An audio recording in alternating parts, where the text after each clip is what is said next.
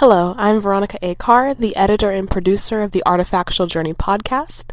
This episode was recorded inside of a Barnes & Noble's cafe at Nexton, Pennsylvania, so please excuse any background noise.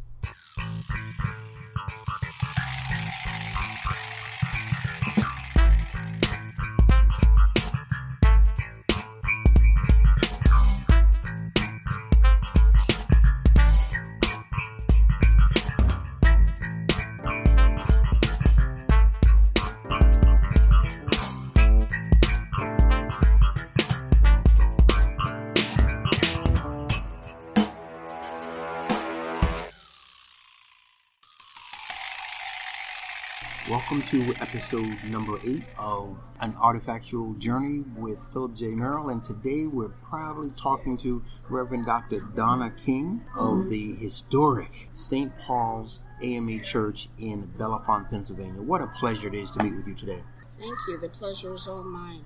Right in your hand, you're holding what? I'm holding a picture of a young black female, and it's from Bellefonte, Pennsylvania, and I'm mesmerized by this and wondering who she is. Could you talk about the black population in Bellefonte, Pennsylvania? I mean, most people haven't even heard of that region. Where is it located in the in the Commonwealth of Pennsylvania? Oh, Bellefonte, Pennsylvania, let's say it's about 10, 12 miles from uh, State College, the home of Penn State University, in Centre County, Pennsylvania.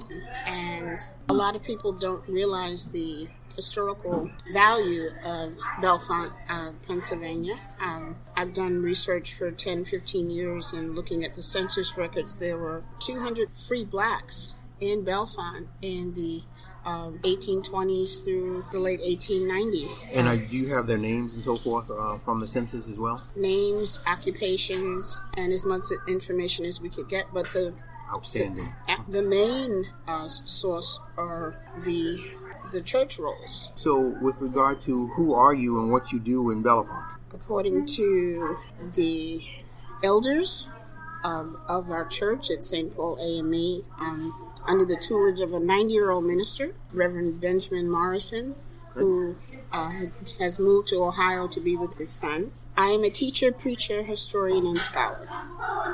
I like that. Say that again. A teacher, preacher, historian, and scholar.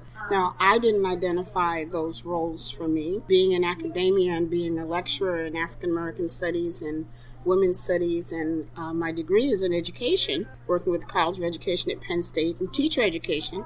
The elders told me they heard my calling before I did. And about 10 years ago, I had an elder that told me I was going into the seminary at 60 the way she did. And I looked at her, her name was Mama Price, and my students call me Mama King. So Mama King, okay. she named me Joshua because I'm supposed to follow in her footsteps. And she and the other elders from the church, uh, Dolores and Robert Lynch, who were members of the church and ran the church for 60 years, also kind of told my husband and I we're dying one by one, and we need to know that someone is going to take over the church. And before Mr. Lynch passed away, we had just celebrated our 150th anniversary of the church. 150 years. 150 years. Sesquicentennial. And we were downstairs in the fellowship hall after the service, and he looked at me very seriously and said, Promise me that you won't close the doors to this church. And I looked at him, and the elder, other elders realized how serious he was. And he said, Promise me that you'll teach the history. And I said, Oh, Mr. Lynch, you'll be around for the next anniversary, next 150 years, mm-hmm. joking. Right, yes, and they yes. said, Look at him, child. Look at him. Because he was very serious. And I held his hands, mm-hmm. and his hands were shaking because he was on dialysis three times a week. Mm. He, he made it to the 150th anniversary. He was so involved. And he passed within the year. He stayed around long enough to see that 150th. Yes. Yes, and they said, Look at him. And I looked at him in his eyes, and he was so serious. And I said, I will. Not realizing that I would be assigned Yes, yes. The church. Yes. I'm a licentiate. I'm licensed to preach. Mhm, I'm not ordained yet. Mm-hmm, So I had to go through the Pastoral Institute for three years, and I just completed my my studies from Congratulations. thank you, completing my second year to be ordained over the summer. So what I'm saying is, when you ask me what is my role, Yes, yes. you know, I told the elders I'm in teacher education. I teach English teachers How am I supposed to be a teacher and a preacher? And they said, Child, we've seen your calling and you do it now. We let you do the history programs, you do research on the Underground Railroad, you created a course on the Underground Railroad. You need to become the church historian. We'll start there. So I'm looking at academia, which is teaching me you can't be an educator and a historian. And all the work that I did was community work. So even my advisor for my doctoral program said, I think what you do is something called community pedagogy. And he said, if you would put some of that in your dissertation work, you might get finished. Because I was always doing something for the community, always That doing talks at the of him church. to, to hold that together like Yes, that. Yeah. that was divine. right, it was. And that is what you do. That's who you are. Yes, and that's how I shifted Right, right. to make this work my work. Mm-hmm, mm-hmm. And when the, the elders say, well, you can't always go by the academic criteria, you can be a teacher, preacher, historian, and scholar because it's nothing new. It's been done in the past. Look at look at grandfather Mills Sr., who who was the a barber. Grandfather Mills Sr. was connected to the Mills brothers. And he was actually born in 1847 to 1931. Had a barber shop downtown Bellefonte. Um, there's actually a historical marker. There's a marker there. the Pennsylvania Historical Museum Commission. See, I knew him as the barber. I didn't know Oh, him. you didn't know he was the pastor? I didn't know him as the preacher. Really? So he was a licentiate, licensed to preach, where Reverend Morrison actually gave me a copy of his. We get a certificate every year. We have to be renewed as mm-hmm, mm-hmm. for our license to preach. Yes. He gave me a copy of his license to preach.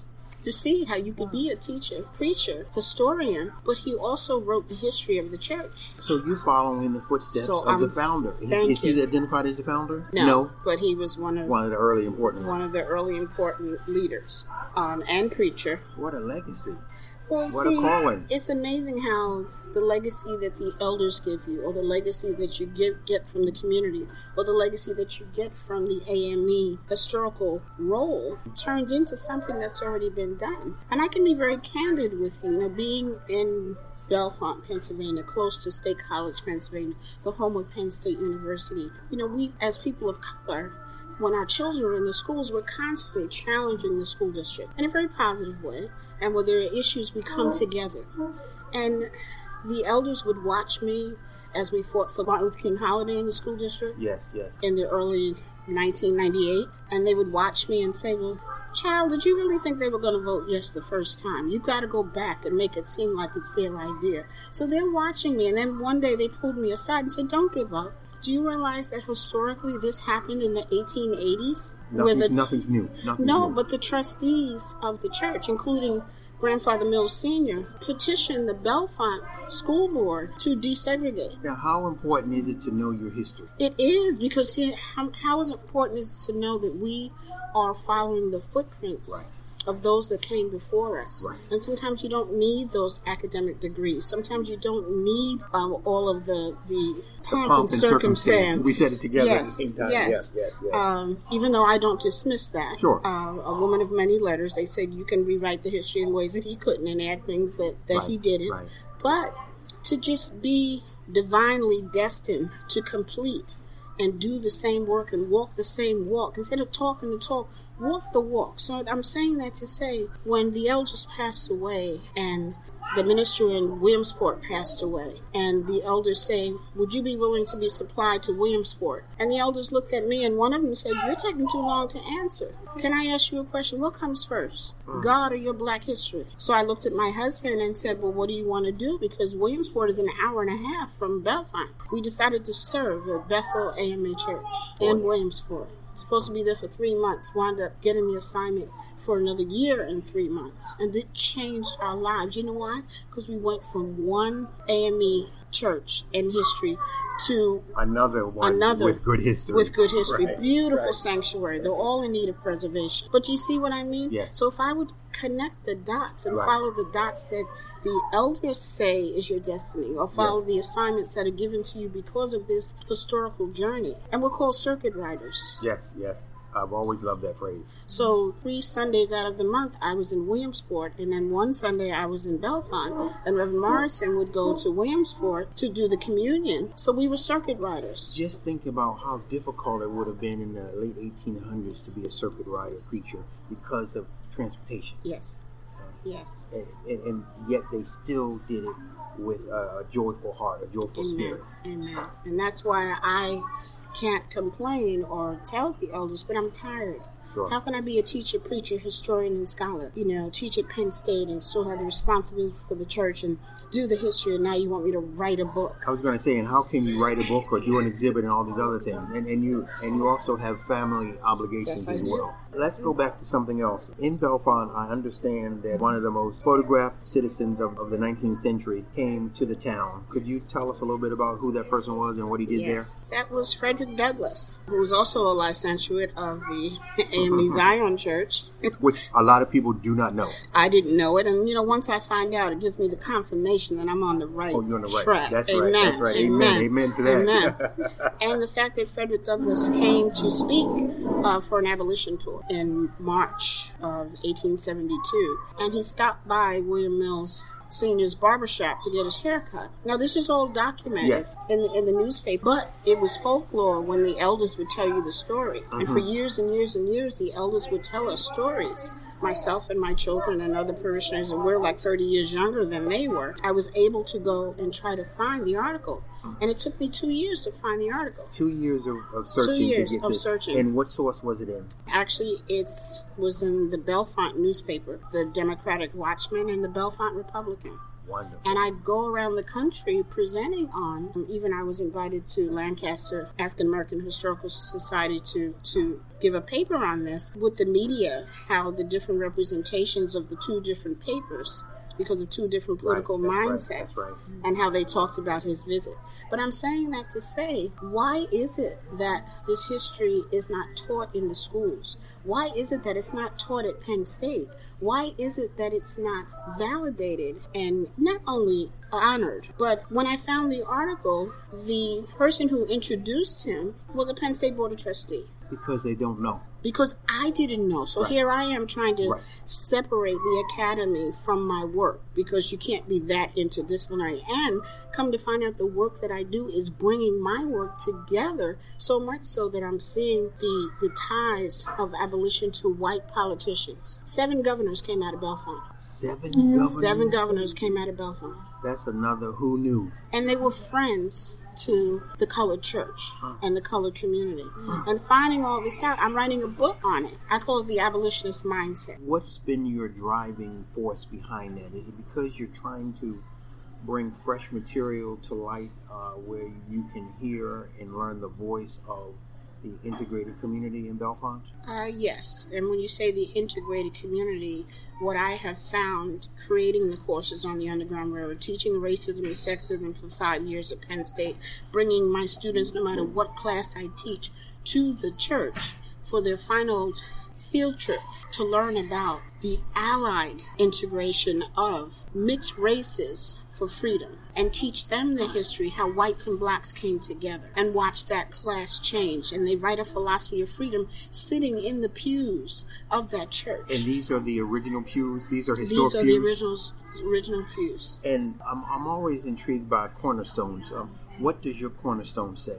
well the cornerstone actually says 1859 to 1910 Okay. because the church had a fire Yes, yes, yes. the church had a fire and you know these that's a whole nother podcast about it- these and- church and we- we're going to get to that in another to- time about the church fires all Yes, across the country. exactly Um, it's so- very mysterious mm. Let's look at something else for a moment. When we are thinking about historic buildings in Bellefonte, I understand there are three to four sites Yes. that are, are popular. yes One of them, obviously, is St. Paul's Church. yes mhm, Another one is the Linn House. Yes Can you talk about that yes, for a moment? yes, the the Linn House, an older older home of Judge Linn, who has a, has a hidden room for the Underground Railroad. Judge Um, Samuel Linn, whose fa- father was the Reverend. Yes. Yes. See, that's another thing. Let's talk about these ministers and these faith-based uh, Right, roles right. that they they played. But at the same time, Judge Linn had a hidden room. Mary Linn, his wife, actually helped with when the church had a fire, trying to do fundraisers for it. So what I'm saying is, it's not just the sites; it's connecting the colored community history to the sites, not just because they have Underground Railroad history, but what happened with the politicians, with lawyers, judges, journalists. Okay, Yes, now yes, follow me yes. now. I'm following- I'm with you. Porters on the on the railroad. I'm with okay, you. I'm with you. because the Bush House they tore it down, and it was a hotel where Frederick Douglass stayed when he was there. Okay, now it's been torn down. So I'm saying if you connect all that history and then teach students, even when I was teaching racism and sexism, let's go further back. Let's go further back. Let's go sit in a place of freedom, and you tell me about why do we learn about a house being divided still? all the time we're divided in America. Why don't we talk about when we came together? Because the Underground Railroad is considered the first civil rights movement. When people came together, blacks and whites, why aren't we taught this history? Because if we did, we'd act different. And as far as an abolitionist mindset, if the church was built in 1859 and Penn State was built in 1855, you always see who were the politicians of, at the time. Did they have an abolitionist mindset? Were they pro slavery or anti slavery? And naturally, you're uncovering some synergy, some connectivity between the founding fathers of Penn State Yes. and the church and all of that. Yes, the community. The community. So, what does this mean? It means if your founding documents and your founding fathers and these towns with these free black communities where allied people came together to right a wrong like slavery, then those legacies of social justice need to be unearthed or go back to the way things were. The Sankofa principle look to the past to know where to go in the Future, future. And maybe, I'm going to say it, I say it on the radio with No, the voice spit in Harrisburg. Put it out. Penn State needs to follow those footprints or come back to the way things were. And you know what? You might just create a student, because I'm a student from Penn State, that has it in their soul. Has just like we say we are Penn State. We say it because the Cotton Bowl, those white football players refused to play if the colored players couldn't play. So what am I saying? And I and I want to close with the fact that we look at Beaver. We look at Beaver Stadium where the football is played when you look in the church records, Beaver's name is mentioned. He was a friend to the colored community. So was Hastings. This is what I'm trying to say. Governor Curtin helped with the United States colored troops who were members of the church and put their names on a memorial in front of the courthouse. So when I do Underground Railroad tours, I say, people, we've got to come together like they did in the past. I'm getting chills talking about And it I'm, because I'm, I'm you- on you know, right now. I- I'm, you know? I'm ready to say amen. I mean, this, Amen. th- this is just, Amen. we need more of this. And, and I think not just Penn State, but I think Yes. many other universities and colleges and Yes. churches and communities. Yes. We are lost presently Yes. in America. And this is a Mm. way to put us back on the right path. Yes. And for a future conversation, there's a group out now dealing with the legacy of slavery with universities. It's a movement that is building. yes. And what you're just talking about.